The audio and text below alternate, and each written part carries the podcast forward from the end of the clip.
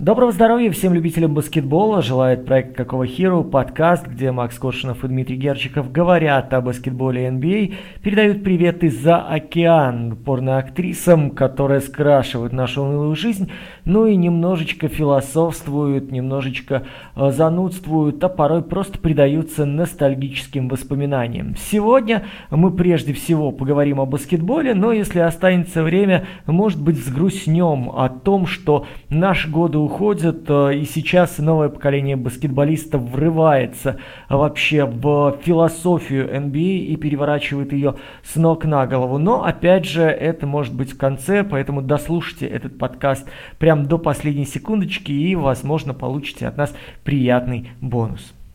Добрый день, друзья. Действительно, молодое поколение прям врывается в лигу, и мы об этом говорили и писали на нашем канале, наблюдали вместе с вами замечательную концовку игры Сакраменто против Орландо, где Пауло Банкер сделал свою первую игру с 30 плюс очками.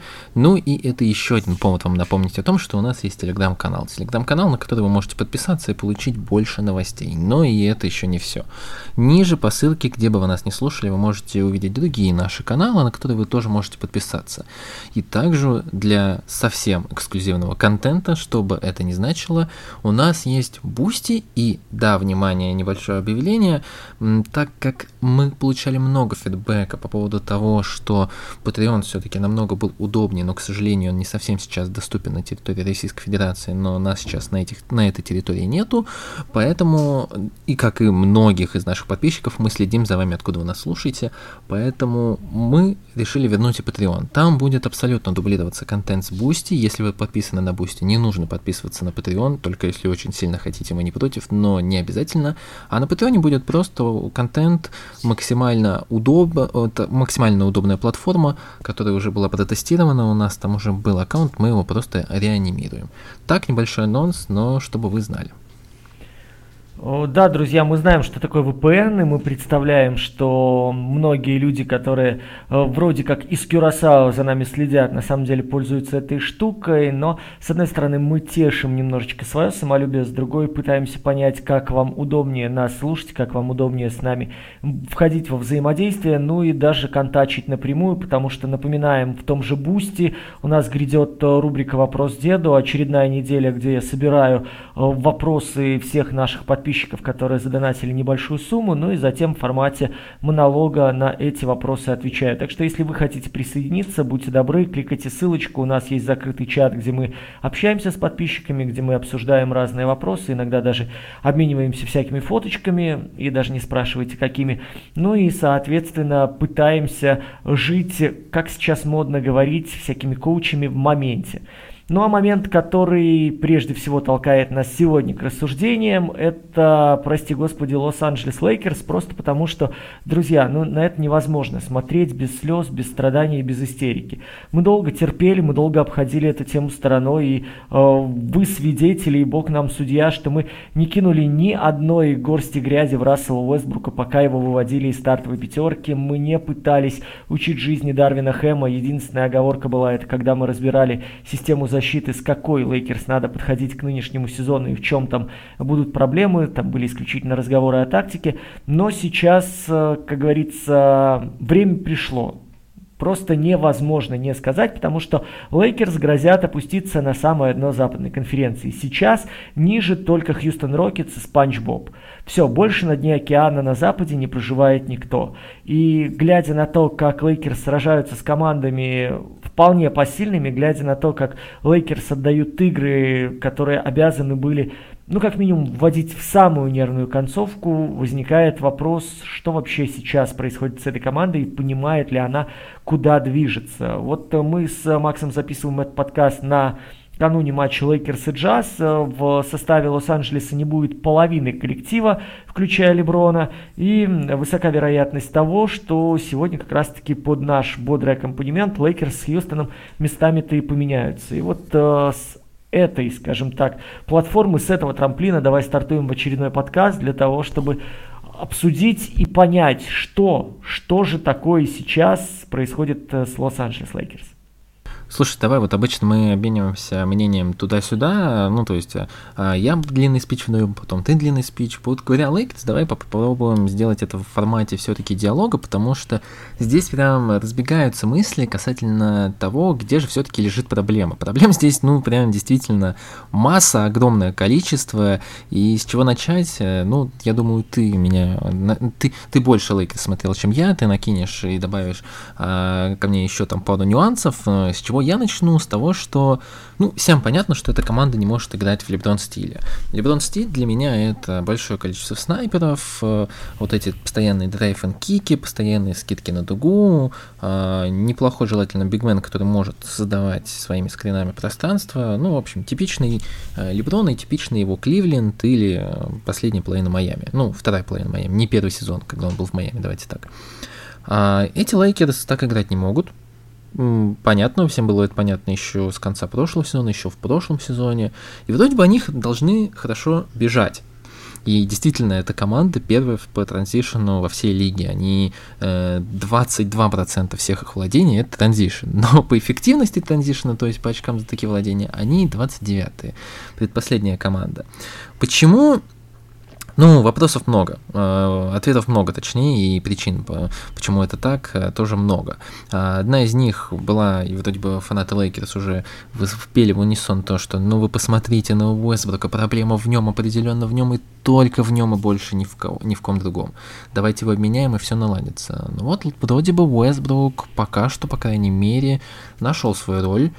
И сейчас Уэсбрук вместе с Энтони Дэвисом один из лидеров команды. Человек, который действительно может с ним налаживать хоть какие-то связи. А Дэвис уже недвусмысленно говорил то, что меня нужно больше кормить передачами.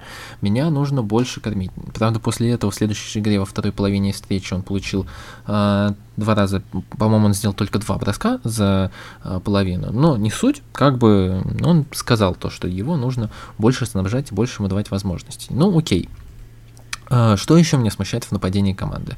Безусловно, то, что имея Энтони Дэвиса, имея вроде бы теоретически, застав... если заставить Энтони играть чаще на позиции центрового, то можно играть с ним пик-н-ролл э, действительно неплохого качества. Однако пик-н-ролл у этой команды полностью развалился, потому что, по сути, нет игрока, который будет играть его с мячом. Если а, раньше это мог делать Уэсбрук, который обладал чуть более резким первым шагом и мог врываться оконч...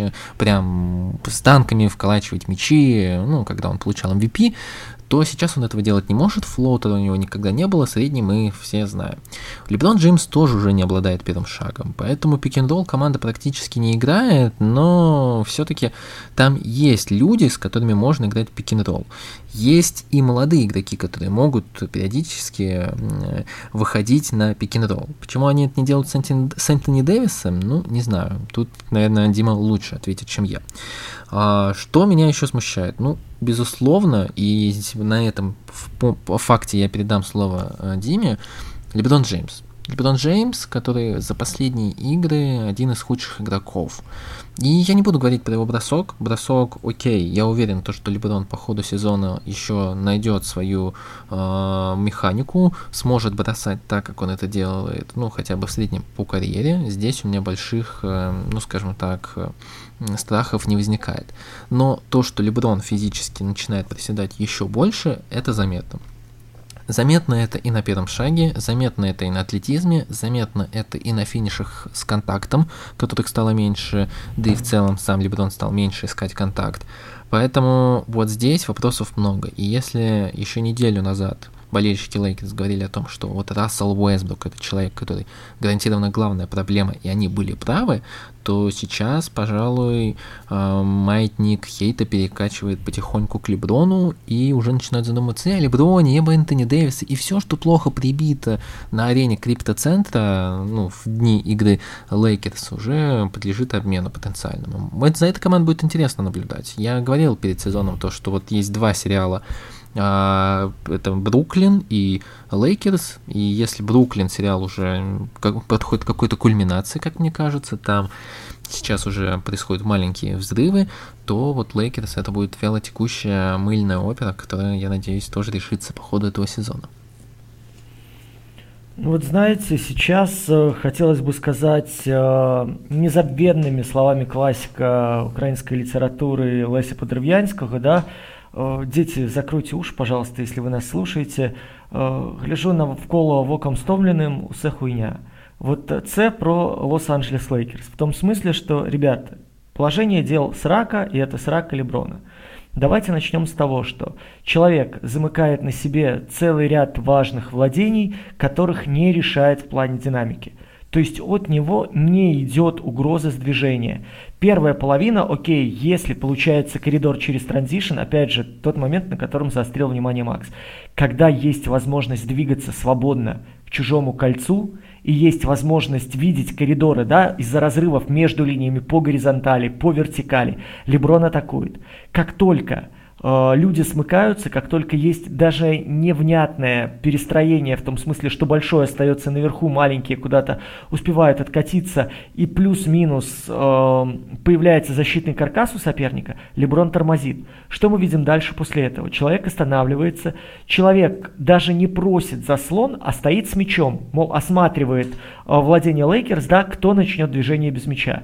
Э, объясните мне в этой ситуации, как можно заигрывать Энтони Дэвиса, для того, чтобы он двигался и предлагал себя без мяча. То есть позиционное наступление, вы понимаете, что большой, а Дэвис по сути четвертый номер, но оказывается внизу и борется против пятого. Ему надо занять позицию, ему надо хорошо подвернуться, попросить передачу, выловить ее, если она хорошо отдана, э, ну плюс-минус в руку даже, да, я не говорю о том, что надо ее выловить и обработать, если она отдана плохо. Повернуться под удобную руку, зашагнуть и атаковать кольцо – то есть вы уже задолбались меня слушать, пока я описывал этот процесс, а это надо все проделать для того, чтобы довести атаку до ума. Второй момент, мы видим с вами, что количество снайперов у Лейкерс э, стремительно уходит к нулю, потому что нет ни одного человека сейчас, который готов бомбардировать кольцо с дальней дистанции с плюс-минус приемлемым процентом и готов быть постоянной угрозой сопернику на слабой стороне. Соответственно, мы получаем с вами Троя Брауна, в которого до сих пор верит, что он снайпер. Мы получаем с вами Лони Уокера, который считает, что раз никто из маленьких не может бросать, буду бросать я. У нас тут недавно первый старт в сезоне Кендрик Нан провел и при этом выдал 0.5 с игры, 0.4 издали, нарисовав. Ну и, соответственно, мы дальше переходим э, в сторону скамейки, где доходим до Остина Ривза и Мэтта Райана. Ну, здрасте, если сейчас защита будет реагировать еще на их какие-то маневры на слабой стороне и отвлекаться от главной ударной силы Лейкерс, ну, мне кажется, земля натолкнется на небесную ось. В итоге мы сейчас получаем, что Леброн дает 20,7 с дальней дистанции. Это наихудший показатель во всей NBA – среди людей, которые запустили 13, 50 бросков и больше. У Леброна 13 было промахов подряд, и, по-моему, в игре с Кливлендом он там до последнего, до последней четверти он хреначил, и тоже это дело 1-4, то есть накиньте, получается еще 3, 16 трех подряд ушло в молоко. И ладно бы это, знаете, были трешки, которые облизывают кольцо изнутри выходят несколько эйрболов, несколько трех, которые соперник спокойно блокирует или цепляет траекторию, потому что Леброн атакует из статики. Несколько трех, где Леброн даже не пытается войти в контакт в момент выноса для того, чтобы заработать фол. Сейчас это жесточайшее торможение атаки Лейкерс.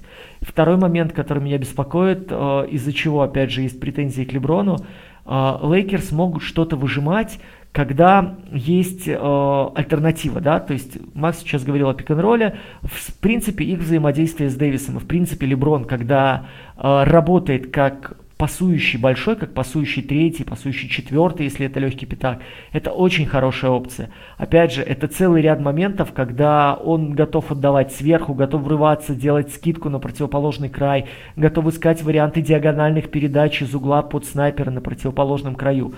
Это все очень неплохо работает, если Леброн включается в позицию point-форварда. Но смотрите, какая ситуация. Дарвин Хэм сейчас на критические отрезки, когда Лейкерс накрывает и накрывает их обычно в третьей четверти. Ну и плюс еще был момент до матча с э, Кливлендом. Все первые четверти Лейкерс проиграли в этом сезоне. То есть, окей, начало мы спишем на то, что большое трио не работало, потом перестроение, бла-бла-бла.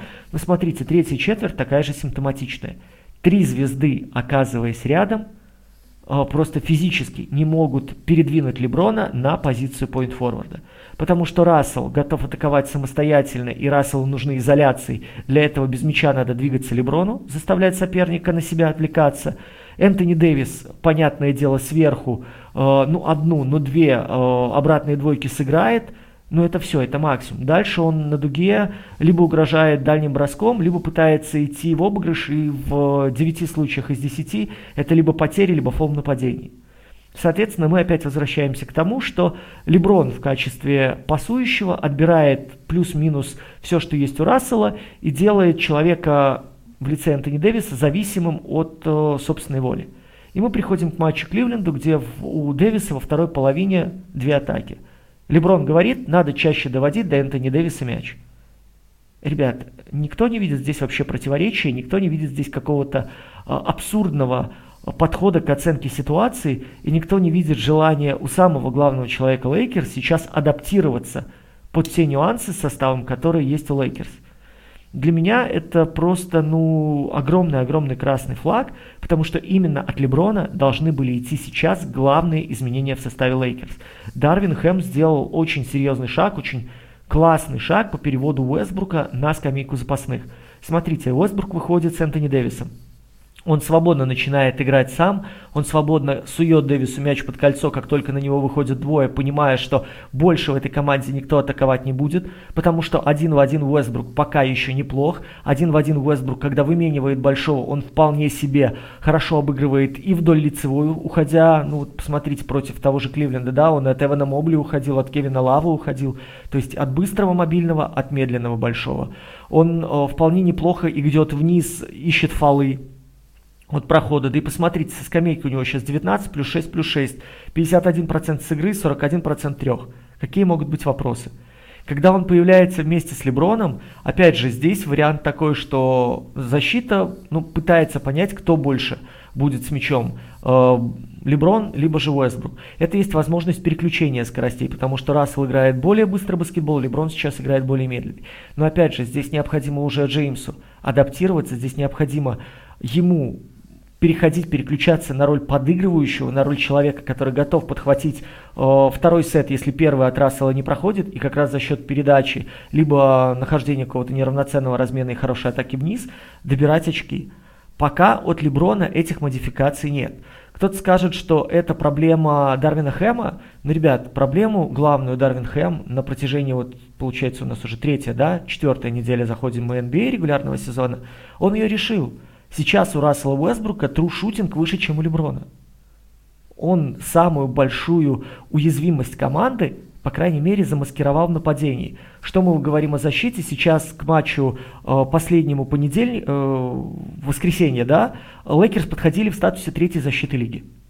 Он решает проблемы по мере их поступления. И сейчас главная проблема это то, что Леброн не хочет принять, что в 38 ему надо переходить на роль вспомогательного игрока, работающего от ассиста.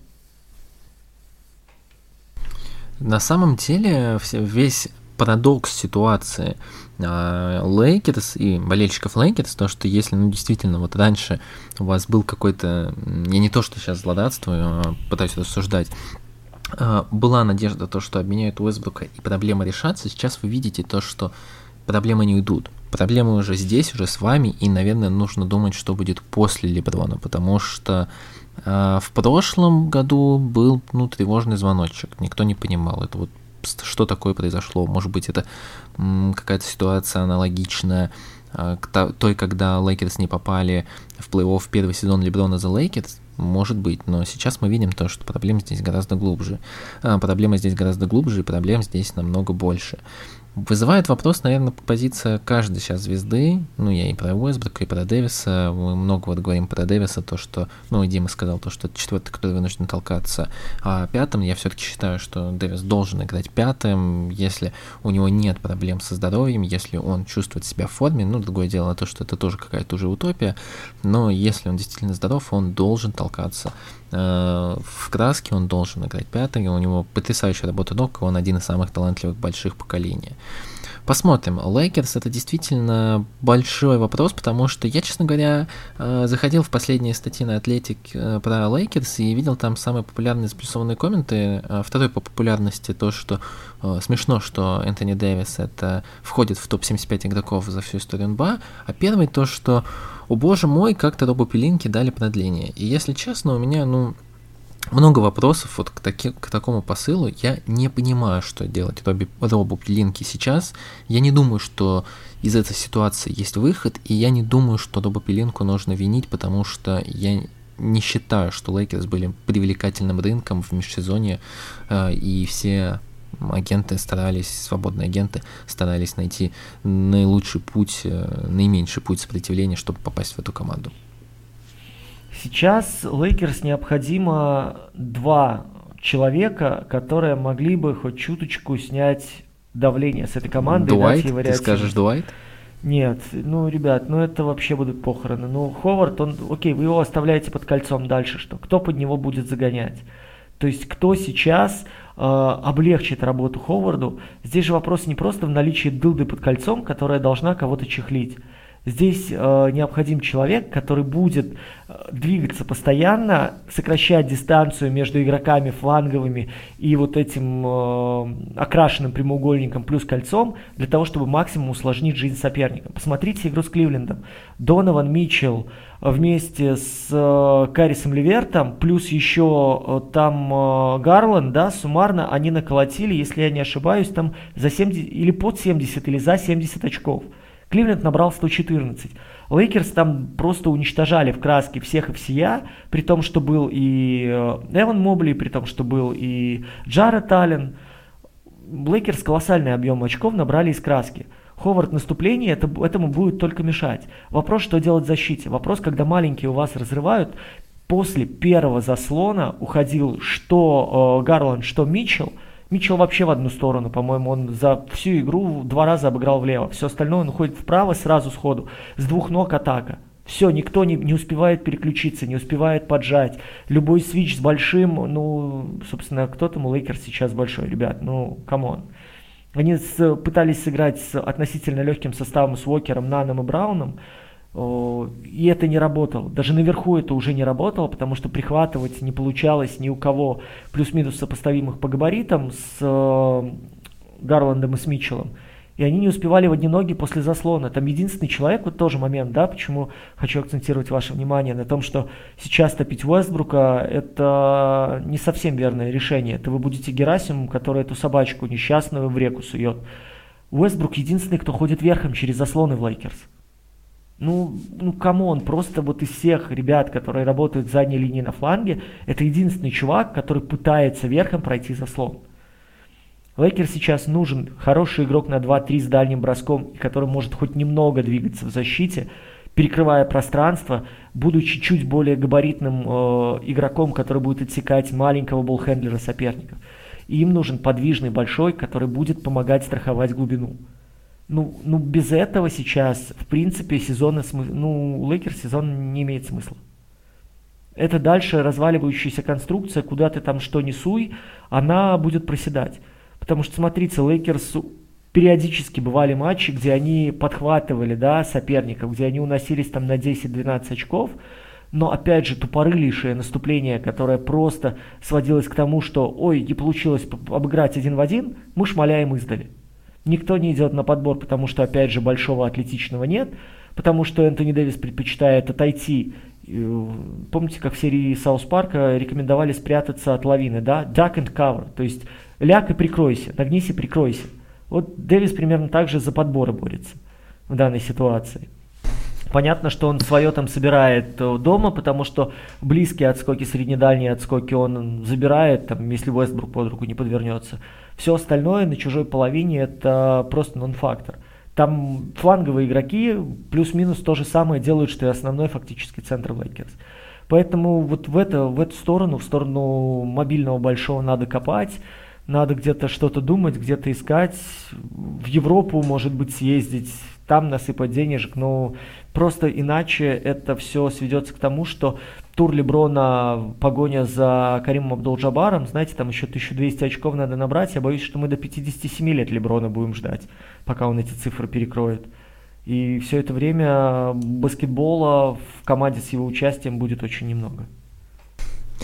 На самом деле, друзья, ну, нужно понимать, мы сознательно некоторые темы хайповые избегаем, но про Лейкерс нужно было поговорить, и я думаю, что мы надолго пока что закрыли этот вопрос, если Лейкерс сами не дадут поводов для их обсуждения. Пока что мы в это не верим.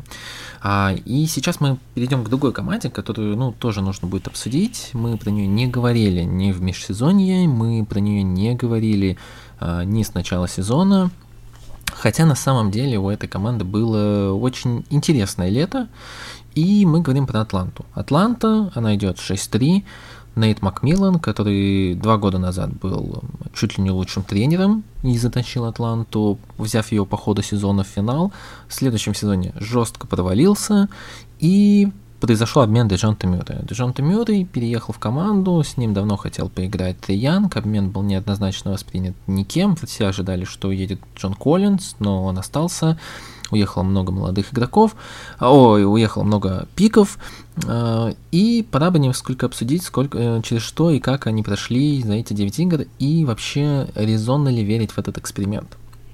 Начну, наверное, я, Хотя нет, давай, Дим, я тебя послушаю, потому что по Атланте, вот, наверное, одна из самых таких команд, про которую почти ничего не пишут, и, возможно, у нас сформировалось абсолютно разное мнение, я немного заспойлерю, мне кажется, что этот эксперимент будет не самым удачным. У меня много вопросов к их игровой стилистике, особенно нападения, не говоря уже о защите, вроде бы Нейт Макмиллан защитный специалист, но, возможно, ты видишь здесь какие-то светлые пятна. У меня глобального видения в светлых пятен здесь нет, потому что я все равно считаю, что Атланта остается триянгово-центричной командой, как ни крути. То, что сейчас происходит с Атлантой, это естественный процесс, потому что Нейт Макмиллан пошел э, по, знаете, такой по лезвию бритвы Акама. То есть он выбрал самое простейшее решение. Они приобрели человека, который может работать с мячом в наступлении, и сейчас э, Дежон Темюра и Триянг плюс-минус друг за друга решают те задачи, которые должен был решать Нейт Макмиллан в межсезонье по организации атаки. При этом даже те 10 плюс 11 передач, которые они вместе могут отдавать за вечер, те трипл-даблы, которые сейчас вот Дежонте сделал первый в составе Атланты, те там проблемы с глазами, которые до сих пор есть у Трей Янга, и многие говорят, что дальше будет еще круче. Мне кажется, это все до сих пор остается условностью. Это все э, эффект старта сезона, который позволяет сейчас за цифрами замаскировать намного большие проблемы, которые есть у Атланты в плане организации наступления. Первое, что мы видим, да, есть возможность намного быстрее выводить мяч из-под давления, когда Атланта пытается организовать быстрый прорыв после съема, либо после хорошо организованного прессинга, перехвата и переходной фазы. Второй момент, который хорош, что действительно есть большой, который готов отзываться на передачи, который получает мяч после двойки в удобной позиции и доносит мяч до корзины. Окей, вопросов нет. Э, третий момент, то, что сам Янг, сам Мюррей, ребята, которые могут играть с мячом скореров, которые могут играть и слэшеров, и людей, работающих от броска, поэтому свои очки они набирают и набирают довольно уверенно, просто потому что в э, пятерке, которая выходит стартовая, э, Капелла зависимый, соответственно, это дополнительная опция, эти очки мы, можем сказать так, вносим в скобки. Коллинс на большое количество бросков не претендует, ну и дальше уже вполне уверенно свои минуты по 40 плюс, которые есть, там по 30, да, 37 и больше плюс, э, и один и второй отрабатывают, то есть логично, что они берут 20 и более бросков. То есть в этой ситуации мне кажется, что пока, с одной стороны, это эйфория от того, что каждый человек генерирует наступление каждый человек готов, получая мяч, активировать свои какие-то сильные стороны. Кто-то дальний бросок, кто-то обыгрыш один в один, кто-то смену направлений, провокацию сдваивания, кто-то хорошее врывание в глубину и перевод из глубины дальше на периметр, либо под второй вход э, в трехсекундную зону. Но, опять же, здесь э, со временем, я думаю, выработается очень четкий план действий. То есть будет идея э, выдавливать, условно говоря, Трей Янга, оставлять Мюррея один в один, и дальше пускай он пытается придумывать. Пускай он пытается выходить через заслон, играть вниз, там будут переключения, будут играть двойку, зависит от того, куда капеллу выдавят и поставят ли ему поставит ли его в удобную позицию для начала атаки. Вопрос, как дальше это все дело будет функционировать, когда один из этих двух баскетболистов, в частности Янг, будет оказываться под более плотной опекой. Насколько Дежонте Мюррей в этой ситуации будет ориентирован на командное взаимодействие, насколько Дежонте Мюррей будет сам созидать для партнеров, насколько Дежонте Мюррей в условиях ограниченного пространства и ограниченных возможностей будет адаптироваться к ситуации на площадке. Для меня ну, пока скорее нет, чем да, учитывая то, что угроза Янга и то, что он делает по ходу этого, этой регулярки, ну, философии в мире Нейта Макмиллана это вообще доминанта.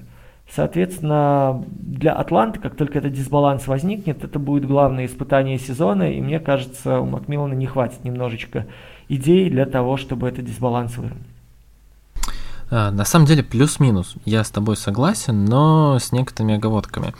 А, для меня самой показательной игрой в сезоне у Атланты было, я их э, вот начал вот во второй половине вот этих 10 игр, которые они сыграли, но сейчас пока что 9, но сегодня ночью они еще сыграют 10. Я думаю, вы будете слушать нас, когда уже посмотрите, либо узнаете результат 10 игры. А, это была игра с, с Торонто, где они жестко проиграли, и я постараюсь объяснить почему. Вообще вот эта концепция, про которую говорит Дима, ну то, что действительно Макмиллан сейчас выкрутил по, на максимум, он не знает, как генерировать нападение по-другому э, с таким набором игроков, к сожалению. Ну, действительно у него нету никаких идей. И вот мы видим, как Дежонте Мюррей там в овертайм затаскивает команду, вроде бы красиво, но вы посмотрите их коэффициенты использования. Они там настолько высокие, э, там 36 у Янга, у Мюррея 26. Кто дальше? Да дальше там вообще никого нет. Ну, 20 Хантер, а если мы говорим про больших, то и у Коллинса, и у Капеллы 15. Это ужасно огромный разрыв, больше, чем в два раза.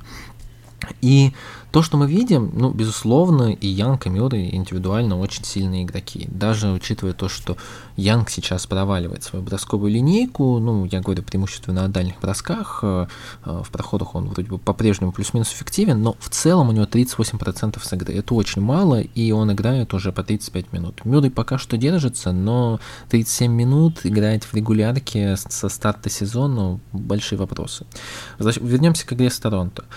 Торонто это команда, которая очень в этом сезоне нацелена на транзишн. Она любит бежать, она хорошо бежит, она знает, как бежать в транзишне. Это их большое изменение с прошлого сезона. Да. В, прошлом, в прошлом сезоне они обладали атлетизмом, но абсолютно не понимали, как его использовать. В этом сезоне, если кто-то из игроков соперника вырывается даже на перехват, они уже знают, как раскидывать и как раскидывать лишнего игрока.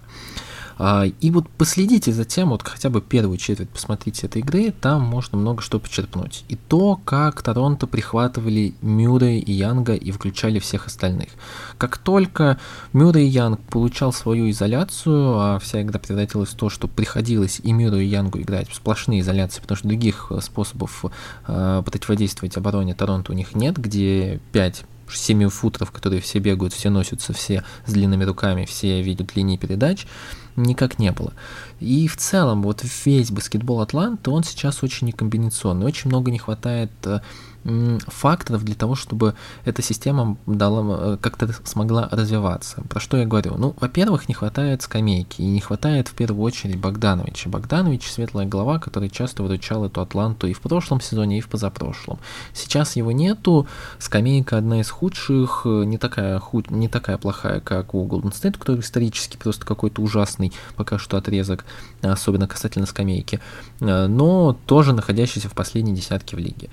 А, одна из причин, конечно, Богданович. На скамейке у них сейчас выходят игроки, которые и не могут брать броски, и не могут как-то, вот нельзя их миксовать, где-то поставить Янга с э, скамейкой, где-то поставить Мюра. Это не работает, потому что и братья Холлидей, к сожалению, это ну, такие опции, которые очень-очень ролевые игроки. Джеллен Джонсон вообще пока что не баскетболист, на Нека Конгву не растет, к сожалению. И тут мы переходим к другой проблеме. То, что Мюррей и Янг не только не имеют игроков, которых могут заигрывать вокруг себя, но, к сожалению, и не могут ничего сделать и улучшить из текущего ростера. Даже если мы поговорим о стартовом составе, ну, Клинт Капелла. Клинт Капелла, к сожалению, после той травмы перед прошлым сезоном, уже не обладает ни резкостью, ни скоростью.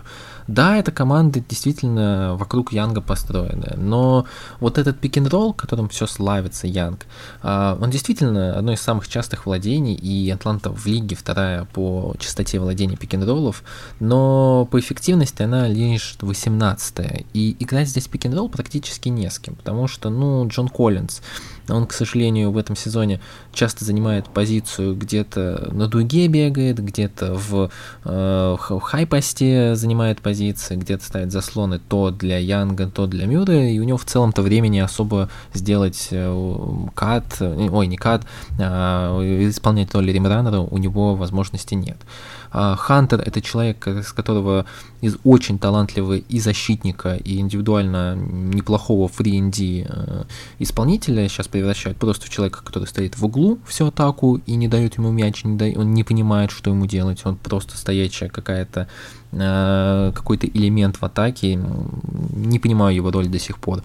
Есть Капелла, который, ну, к сожалению, уже давно неэффективен. А Конгву просто пока что глупый, и я боюсь, что пока что превратится в Аконгву просто глупый и, к сожалению, не может играть э, роль стартового игрока на уровне НБА к сожалению. И самое еще обидное, то что я не только сейчас ругаю Янга и Мюра за то, что они не могут обыграть и э, заигрывать этот состав, и генерального менеджера, который не смог построить нормальную команду.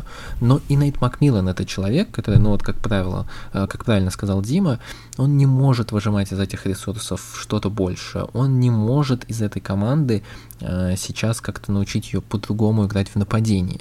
Много вопросов к Макмиллану и э, касательно игры в защите, где, ну, действительно, игроки иногда вырываются на перехваты и плохо играют, ужасно играют против пик-н-ролла. Я, честно говоря, ожидал то, что Капелла продолжит, ну, э, падать в своем, в своей градации, в защитной градации рим протекторов лиги, но не настолько сильно, потому что сейчас Капелла действительно минусовой игрок, минусовой защитник. По статистике вообще лучший защитник команды сейчас Джон Коллинс, а это, ну, вы сами понимаете, абсурд и все какой-то.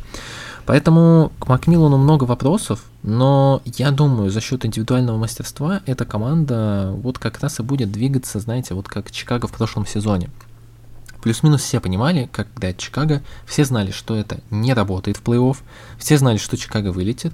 Были какие-то надежды у нескольких людей, ну, Чикаго, когда действительно в начале сезона э, Билли Донован ничего не делал, и там все как-то распределяли доски, всем чуть-чуть, по чуть-чуть хватало, Чикаго вышли, легко вылетели и в этом сезоне примерно играют в похожем стиле.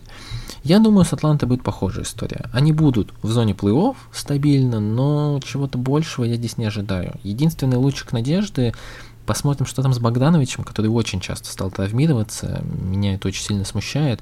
Я надеюсь, что, что он вернется, но я, насколько понимаю, он и предсезонку-то все пропустил. Поэтому, когда он вернется, когда он наберет форму, у меня тут много вопросов. Ну и очень интересно, начнет ли Троянг играть без мяча, и готов ли он к этому, готов ли он да, помогать тем да. самым а, атаке Атланты. Вот я в этом вижу ресурс наступления. Хотя, опять же, мы с вами придем к тому, что это будет версия сегодняшнего Кливленда, но без толкового большого.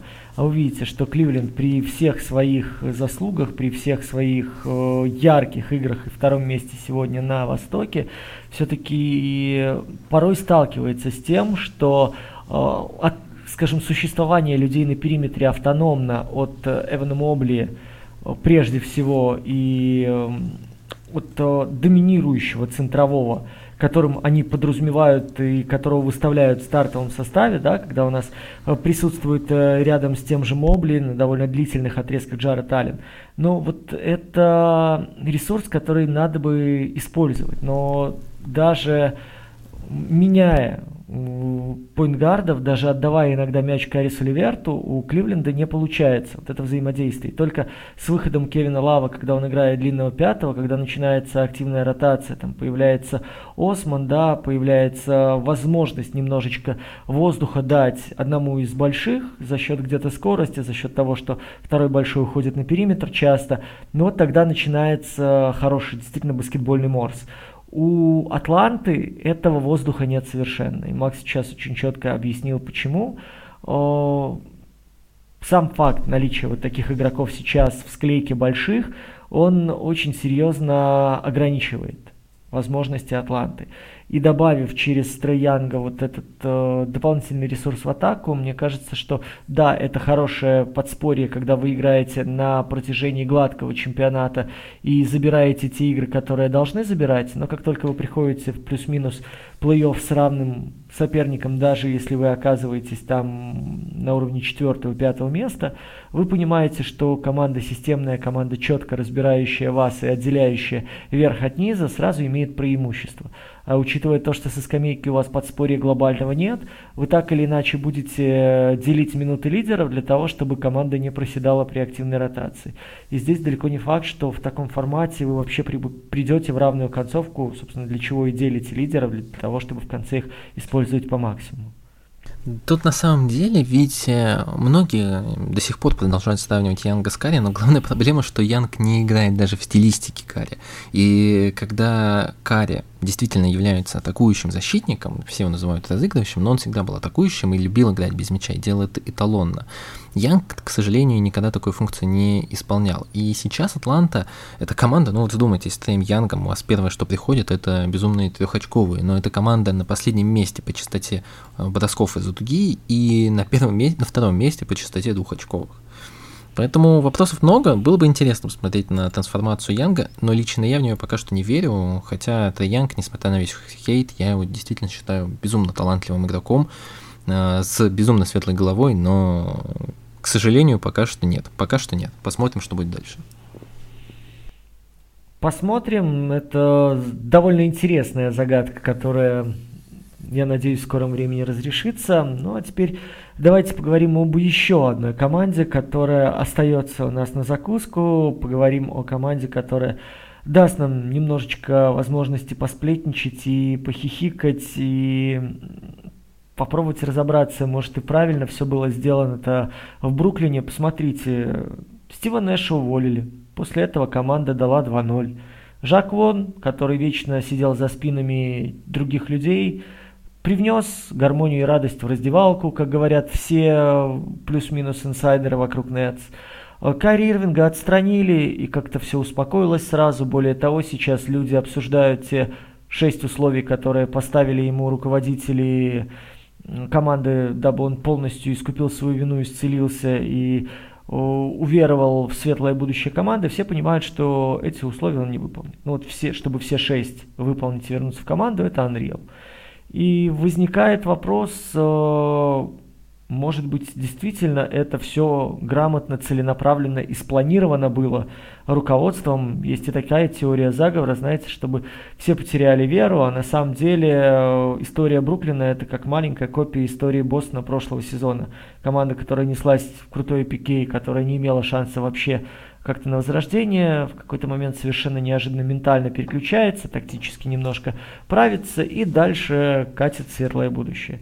Веришь ли ты в какую-либо из этих теорий заговоров? Если да, то почему? Если нет, то твоя теория.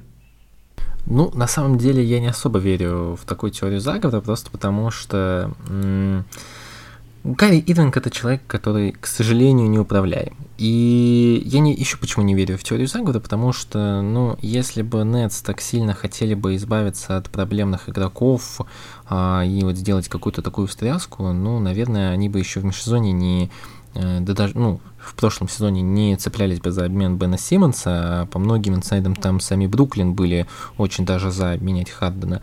Да и в этом сезоне не пытались бы, в межсезоне не пытались бы оставить Кари Ирвинга, ну, если бы они получили нормальное предложение, в итоге бы у них были неплохие предложения. Поэтому в теорию заговора, честно, не верю, но верю в то, что напряжение достигло предела, и Джозеф Цай, ну, несколько раз уже было, там и лайкнутые твиты о том, что Кари Ирвинг это человек, который всех достал, а это и слухи. Цай не любит Ирвинга. Наверное, дыма без огня действительно не бывает, и слишком уже много у нас со всех сторон разных слухов, разных подтверждений о том, то, что наконец-то Кари достал человека, который может управлять его судьбой. А, условия, я действительно тоже не верю, что вот эти шесть пунктов он выполнит, но кто-то недавно мне где-то читал, что Кари Ирвинг обладает уникальной способностью, он умеет извиняться, но он извиняется за то, что э, за абсолютно не то, в чем его обвиняют, и, наверное, там будет какая-то похожая история, какие-то курсы, что-то он, наверное, пройдет, но в целом мы все понимаем, что Кари Ирвинг а, либо же пропустит, э, в зависимости от ситуации, будет ли там еще Бруклин на что-то претендовать э, к дедлайну, не дедлайну, пропустит большую часть сезона, и в следующем сезоне его в Бруклине не будет, потому что я вообще не уверен, то, что с Кари Ирвингом множество команд будут пытаться связаться в следующем году. Поэтому большие вообще вопросы по Кайре. Все говорят то, что Уэсбрук может не остаться в следующем сезоне. Я думаю, что Уэсбрук плюс-минус может найти команду. А вот у Кайри Ирвинга вопросов прям очень много, кто захочет его видеть, потому что у Уэсбрука какое-никакое наследие. У Ирвинга из наследия тот самый бросок в финале, в финале но как бы не так уж это и много. А, касательно... богатое наследие, прости, пожалуйста, у Кари Ирвинга богатое наследие, то, что, посмотри, он успел быть плоскоземельщиком, ну, он успел да. по, по нам рассказать о том, чем надо окуривать всякие арены, чтобы изгнать злых духов, успел побыть антиваксером, успел побыть антисемитом, я не знаю, что еще с приставкой «анти» в этом мире существует. Антиглобалистом, наверное. Но я не удивлюсь, если в итоге он в следующий раз пригласит на игру Бруклин Нетс, ну, не знаю, Грету Тунберг, например. Например, например. Поэтому, да, пока много вопросов, но я, честно говоря, даже рад, то, что сейчас мы немного поживем в мире без Ирвинга, ну, относительно в мире без Ирвинга.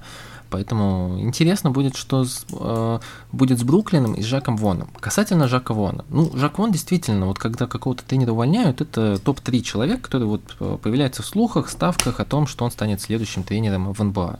Жак Вон очень давно уже ходит среди э, подающих надежды и следующих тренеров, следующей команды, которая уволит своего главного тренера. Поэтому меня это не удивило, я не удивлюсь, если он и останется, честно.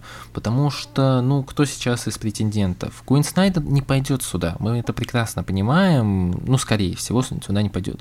Хороший вариант был бы Кенни Аткинсон, но сами понимаете, Кенни Аткинсон это человек, которого выгнали из-за звезд, которые приходили в Бруклин когда-то. А, поэтому остается имя Дока, но множество слухов про то, что Цаю говорят и очень намекают люди, приближенные к самым высоким постам в линии, то, что не стоит этого делать, не стоит нанимать Удоку, и его репутация не самая лучшая. Ну, как бы окей, посмотрим. Не удивлюсь, если Жак Вон останется, я лично даже не против. Мне было бы интересно посмотреть. И вот, Дим, поправь меня, пожалуйста, а, время прошло очень много. Жак Вон же уже был когда-то главным тренером НБА, и, насколько я помню, это было Орландо, сливное, сливающее. Насколько да, я помню. Та, так и было. А, тут вопрос, ты сразу переключился на Вона. У меня э, сразу несколько замечаний есть еще по Ирвингу, по Дюранту и по тому, во что сейчас начала команда играть. Потому что, окей, два матча, которые Бруклин выиграл, смотрите, там Визардс, Хорнетс, ну понятно, что э, одноногие, сирые, убогие. Да, но посмотрите, насколько спокойнее стало вообще э, взаимодействие, да, то есть где-то начал подпускаться более-менее Пенни и э, Кэм Томас и... А вот про него как раз хотел сказать, потому что он вот главное у меня впечатление от этих двух игр. Ну да, продолжайте, я потом добавлю. Да, да, да, про то, что Кэм Томас начал добавляться со скамейки, то есть, окей, появился вроде как плюс-минус шестой плюс седьмой Ватанабы, который там был, ну, по крайней мере, своей работоспособностью, мне кажется, ни у кого нет вопросов, что он действительно заработал право на ротацию у нас появилась возможность э, в старте искать варианты с э, двоечками, с игрой через большого. Да?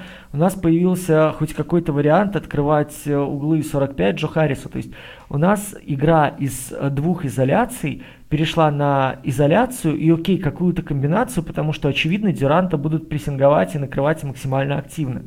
У нас появились варианты с тем, что э, с позиции четвертого номера можно что-то придумывать и видеть. Опять же, если э, Клэкстон довольно высоко, на Дюрант на противоположном, э, там или пользуется заслоном, уходит в угол, что-то на противоположном краю начинает шебуршать, у Нил, оп, одну дырочку нашел, перешел с левого края на правый, получил удобно меж э, первых вторых усов, закончил, да, атаку. Где-то сам попросил передачи, пока э, там условно большой проиграл позицию, он чуть выше попросил мяч, оп, увидели, что есть свободное пространство, отошел, начал туда движение, дожал там, засунул засунул мяч в корзину. То есть появились какие-то ходы, они, может быть, простые, они, может быть, не самые Э, знаешь, эффективные с точки зрения, ну вот давайте еще разок там прокрутим сет, давайте еще раз там ресет поставим заслон и попробуем еще раз сделать то, что мы думали заранее. Но э, у Бруклина потихонечку-потихонечку начинают наклевываться э, варианты для какой-то альтернативы в позиционном нападении. Появляется человек, который заряжен на движение, на бросок. И это компенсация Кайри Ирвинга, который не перетягивает на себя одеяло, но который вкладывает складывается ровненько так, как Бруклину необходимо. Мы видим, что сейчас на первом номере есть человек, который вроде как не пасует, да, он там особо не предпринимает каких-то сверхъестественных маневров, я о Самнере, да, но он при этом и не портит. То есть там о, уровень того, что он делает, окей, две потери он совершит там за свои 20-25 минут, но во всем остальном это человек, который что-то организует в плане короткого отыгрыша, где-то вовремя отдаст, где-то вовремя сам откроется под бросок, где-то возьмет инициативу по движению вниз. То есть здесь человек, который неожиданно помог Бруклину вот в этом хромом составе хоть немножечко выглядеть системно. И вот сейчас, мне кажется, вся проблема с наличием Кайри Ирвинга, вся проблема с наличием э, Стива Нэша на скамейке, она очень будет контрастировать с тем, что вон пришел с идеей хоть немножко навести порядок, то есть какими-то базовыми, простейшими взаимодействиями привести действия атакующего Бруклина прежде всего в какой-то минимальный порядок. Потому что по защите, посмотрите, там ну, глобально ничего не поменялось. Там просто люди сейчас осознают, что если ну, ты не будешь двигаться, если ты не будешь помогать, если ты не будешь э, максимально активно следить за тем, что делает О'Нил и пытаться это повторить, ну, ты будешь выгребать. Ты будешь выгребать по полной программе. В итоге сейчас где-то с кровью, где-то с болью, где-то через «не могу» Бруклин свое добирает. При том, что вы понимаете, когда ты проигрываешь подбор Шарлот, ну у тебя определенно есть проблема. Определенно в защите ты будешь уязвим, но поскольку нет сейчас людей, способных этот баланс восстановить, ну вот так где-то через «не могу», где-то через атаку, а где-то через просто коллективный отбой Нетс пытаются выживать. И вы знаете, это не намного хуже, чем то, что они делали во времена, когда Кайри Ирвинг был первой скрипкой. Да, вот ты уже сказал про Кэма Томаса. Ну, Кэм Томас действительно играл мало, когда Кари Ирвинг был в ротации. А, причин я не знаю, но Кэм Томас это человек, который может очень много набирать очков, но там будет проблема, главное в том, то, что он примерно пропустит через столько, и этот человек без мяча абсолютно бесполезен в атаке. Но сейчас Кэм Томас органично очень подходит для игрока, который может возглавлять скамейку, иногда играть с стартовым составом, и в целом это та роль, которая сейчас нужна для Бруклина. То есть, ну, условно, Джордан Кларксон для Юты в прошлом сезоне. А, что еще мне понравилось? Ну, с Вашингтоном я смотрел игру, я не смотрел с Шарлот, точнее, одну четверть посмотрел и понял, то, что это зрелище будет очень тяжелое. Обе команды играли очень-очень очень не очень. А, Кевин Дюрант – это человек, который начал отдавать передачи, человек, который начал играть на команду. А, все запомнят Дюранта в игре с Вашингтоном по тому кроссоверу, но Дюрант отдал 11 ассистов. 11 ассистов, и у Дюранта потрясающее видение площадки на самом деле. Он всегда будет нацелен на бросок, но он может играть и пик-н-ролл, он может видеть периферическим зрением хорошие передачи. Поэтому я не удивлен то, что команда начала играть лучше. То, что Клэкстон там набрал 18 очков, Клэкстон, которому, ну, действительно, прям вот нужно пас отдавать вот прям в руки, иначе, если там чуть-чуть ниже, то все, это потеря. А, Дюрант хороший в этом. Не знаю, сколько он протянет, и не знаю, что ожидать Бруклину в ближайшие несколько месяцев, потому что тут все-таки не факт, что к дедлайну и Дюрант захочет оставаться, но интересно. Что касается Жака Вона, ну, действительно, ведь Нэша нанимали как friendly тренера, но он был очень friendly, он не мог действительно заставлять команду играть в каком-то противоположном э, стиле, э, в противоположном от того, которым хотели играть э, Дюрант и Ирвинг. А, и это была одна из проблем. Все говорили о том, то, что одна из ключевых причин увольнения, то, что Нэш сказал Шону Марксу о том, то, что они меня не слушают. Окей, есть Жак Вон, и Жак Вон это тренер, который хотя бы, ну опять же по слухам, мы здесь доверяем пока только слухам, которых очень много ходит вокруг Бруклина. Это тренер, который хотя бы действительно может навести порядок, он может прийти и сказать, окей, Кевин, ты молодец, но давай сегодня сделаем вот так вот, давай попробуем сделать вот так вот. Давайте хотя бы играть в то, что я вам сказал. Уже этого, для этого Бруклина будет достаточно для того, чтобы они поднялись с уровня посмешища, с уровня Лейкерс условных, и начали бы играть в какой-то осмысленный баскетбол. Ну, хотя бы попытались здесь придумать какие-то варианты. Поэтому интересно наблюдать за, этим, за этими Nets. Я не против, если Жак Вон останется, правда. Я не думаю, что тут много вариантов э, найти тренера, который сейчас в кратчайшие сроки сможет выжить какой-то максимум, да и где этот максимум у такой команды. Поэтому Жак Вон нормальный вариант. Плюс, я думаю, у Бруклина будут тяжелые следующие несколько сезонов. Если им отдать тренера, который действительно может этот путь пройти с самого начала, почему бы нет? Я не против, честно. Ну, мне кажется, сейчас, знаешь, вопрос системного тренера, он, э, наверное, уступает э, даже тренеру, который может повлиять на игроков в плане вот именно веры в то, что он будет говорить, да, то, что будет заказываться со скамейки. Э, я уже не раз называл в подкасте единственного человека, которого я вижу сейчас для Бруклина в том составе, в котором он есть, и в том составе, в котором он может двигаться. Единственный подходящий тренер – это Майк Д'Энтони. Но опять же, это идея атаки, это идея движения, это идея того, с чем он приходил, с чем он жил в Лигой, а, она уже несколько раз, уже несколько итераций пережила в интерпретации других тренеров, и ничем свежим здесь пахнуть не будет. Единственное, это и человек-авторитет, и человек с хорошей идеей, которая подходит этой команде. Вопрос, что делать дальше с защитой, и вопрос, как дальше адаптироваться к ну, условно, плей-офф, если мы Бруклин там видим, это вот э, примерно тот же воз проблем, что сейчас вынужден э, разгребать Жак Вон, либо же придет там, я не знаю, Айми Удока. У Доки мы видим, что его багажу сейчас невероятно сложно без ключевого большого защитного порядка. У Бруклина, ну, не Клэкстон при всем уважении на такую роль не тянет чем его и как заменять, каким образом модифицировать защиту и как при этом сохранить Дюрента, я думаю, не ответит ни Удока, ни Вон, ни Д'Энтони. Поэтому следует исходить из банального посыла, что сейчас э, какой-то минимальный порядок и какая-то альтернатива атаки в лице Дюрента – это два пути, по которому топтаться плюс-минус Бруклин должен.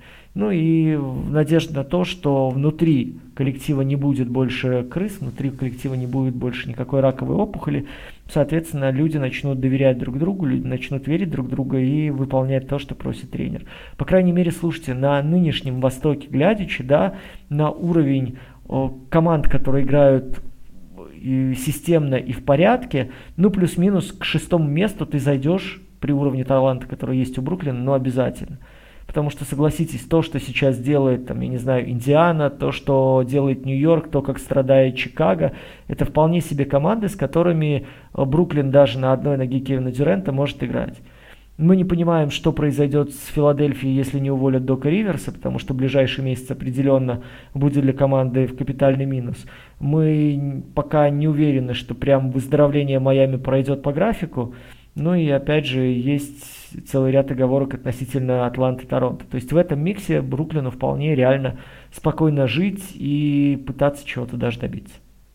Ну и коли остается у нас немного времени, не могу не восхититься Пауло Банкера. Пауло Банкера – первый пик, в котором сомневались многие, включая меня, да и у меня остается до сих пор сомнение касательно того, как этот человек может быть в роли главной звезды НБА, и может ли он быть эффективен, потому что слишком много у нас было похожих случаев игроков в таком же стиле, которые проваливались в лиге, ну или не добивались особо больших успехов. Пауло Банкера за Орландо делает все, ну действительно все. Это человек, который ведет пикинг-рольное нападение, это человек, который может в, в атаку за атакой размениваться в мисс-матч, причем этот мисс-матч может быть как большой игрок, так и маленький игрок. Он может играть в пост с хай-поста, с лоу-поста, да как угодно на самом деле. Он действительно один из самых универсальных подготовленных новичков за последние, ну, я не знаю за сколько, да, ну, давно я действительно не видел такого скиллового человека, который не только умеет, там, является, скажем так, ну, triple threat, как говорят скауты американские, но может атаковать и интеллектуально на разном уровне. Ну, что я имею в виду, я уже отчасти сказал, это и про пик ролл ну, вот разнообразие всех атак. И не знаю, куда приведет этот путь Орландо, потому что Орландо сейчас играет в очень странный баскетбол. Прикольный, правда, интересный, правда, эксперимент э, увлекательный. Я знаю, он нравится и Диме, э, где вся стартовая пятерка практически выше э, 6,10. Но то, что Пауло Банкера будет ключевым игроком и франчайзом этой команды, наверное, сомнений почти уже ни у кого нет. Я, честно говоря, до сих пор пребываю в шоке. Я не знаю, насколько банкера хватит в этом сезоне. И, может быть, если он действительно продолжит в таком же темпе, мы увидим повторение ситуации. Э, кто же был последним новичком, который сразу попал на МВЗ? Вот, по-моему, возможно, Блейк, но Блейк там пропускал первый сезон. Не помню, честно говоря, сейчас не буду угадать и вводить вас в заблуждение. Возможно, Дима знает. Но Банкета действительно оставляет очень сильное впечатление. Очень сильное, и хочется верить то, что это не какая-то короткая вспышка, а то, что это действительно игрок, который из э, просто талантливого скора превращается в единорога. Единорога, бигмена, который может играть и пик-н-ролл, причем может играть пик-н-ролл в любой роли. Единственное, конечно, много вопросов по защите, но про защиту говорили еще и во время Дьюка. Э, то, что он не защищается против, опять же, пикинг-ролла, он не идет верхом, он не пытается даже а, выходить агрессивно на, игрока, на игроков, не догоняет их и плохо чувствует тайминг, ну и откровенно в ногах ленится. Не знаю, можем ли мы это списать на то, что у него большой объем работы в нападении, или что он просто ленивый и делает, э, так себе, сказать, себе скидку после того, как э, выполняет там ключевую роль в атаке. Не знаю, посмотрим, будем наблюдать. Все-таки у Орландо в этом сезоне больших целей нету, но за ними будет точно интересно наблюдать. Ну, насчет Блейка ты был прав, потому что он как раз-таки был последним первогодкой, которого сразу выбирали на All-Star. Ну, он вот. второкодка был формально, но первый год. Ну да, да, да, ну да, мы да. с вами понимаем. Но если так, то уже прям тогда Яо в 2003, если совсем. Да, да, про Яо, да, помню. Вот. А, относительно Орландо, слушайте, я скажу крамольную штуку. Пока самым умным игроком этой команды все равно в задней линии я вижу Джейлена Сакса. И по тому, какие решения он принимает, по тому, что он пытается делать. Ой, меня вот вечно критикуют за то, что я ухвалил перед сезоном, но для меня, да, Джейлен Сакс до сих пор это тот человек, который, ну, в защите просто шикарен, в нападении вопросы, потому что, мне кажется, не хватает ему мяча, но да, продолжай. Ну, я именно по мозгам, по пониманию и по тому, что он дает что он пытается делать, потому что сейчас весь фокус на банкера, сейчас э, мяч у него в руках, но слушайте, в атаке, если смотреть на Орландо, прекрасен Вагнер, который умудряется играть с позиции первого номера, с позиции четвертого номера и с позиции там условного третьего. Банкера красавчик, потому что, а, не боится абсолютно никого, кто бы против него играл, Б, то, что у него сейчас довольно богатый технический арсенал, который он реализует, прекрасно выбирая инструменты для атаки кольца. И С, то, что сейчас его габариты и антропометрия довольно спокойно позволяют ему, играя агрессивного, там, допустим, 1-2, да, успевать помогать э, в наступлении на подборе, успевать давить спиной, если получается хороший размен под него, под его габариты, и, соответственно, где-то лупить даже да, с позиции силы людей, которые отступают, которые проигрывают в ногах, которые ну, некомфортно себя чувствуют против атлетичных гардов. То, что у него в защите изъянов предостаточно, это факт медицинский. Мне кажется, даже его самые страстные почитатели сейчас с этим согласятся, что как раз-таки над защитой еще работать и работать. Но в целом он очень здорово вписывается в эту команду. В целом он очень ярко о, выдает отрезки, которые позволяют Орландо даже в матче лидировать и лидировать совершенно заслуженно, порой даже неожиданно для соперника. При этом я бы очень хотел сказать пару добрых слов в адрес тренерского штаба, поскольку, посмотрите, у них не было Сакса, они смогли интегрировать сразу же банкера и дать ему ровно столько, сколько новичок может съесть. Они помогают сейчас Францу Вагнеру, Морису Вагнеру, простите, становиться лучше и лучше, и практически на Францу каждый... же. Францу, да, сори, я уже тоже в конце немножко плыву. Короче, белому Вагнеру э, становиться лучше, э, работать с э, любой из атакующих позиций и прибавлять, несмотря на то, что с наличием банкера где-то работы с мячом у него становится меньше. Плюс посмотрите, что происходит с болболом в этой ситуации. Плюс посмотрите, как пытается э, Орландо играть в защите с учетом э, габаритного состава, может быть, не самого подвижного, и местами косякового, просто потому что где-то людям не хватает мозгов, где-то людям не хватает терпения. В этом смысле Мозли, э, мне кажется, заложник немножко цифры, немножко заложник турнирного положения Орландо. Потому что в любой другой ситуации, там, чуть-чуть, да, добери матчи, ну, боже мой, если вы смотрели это безумие с овертаймом против Сакрамента, да, ну, согласитесь, это вот такие игры коллектив, который обладает уровнем таланта Орландо, должен забирать. Но где-то не хватает терпения, опять же, где-то не хватает мозгов.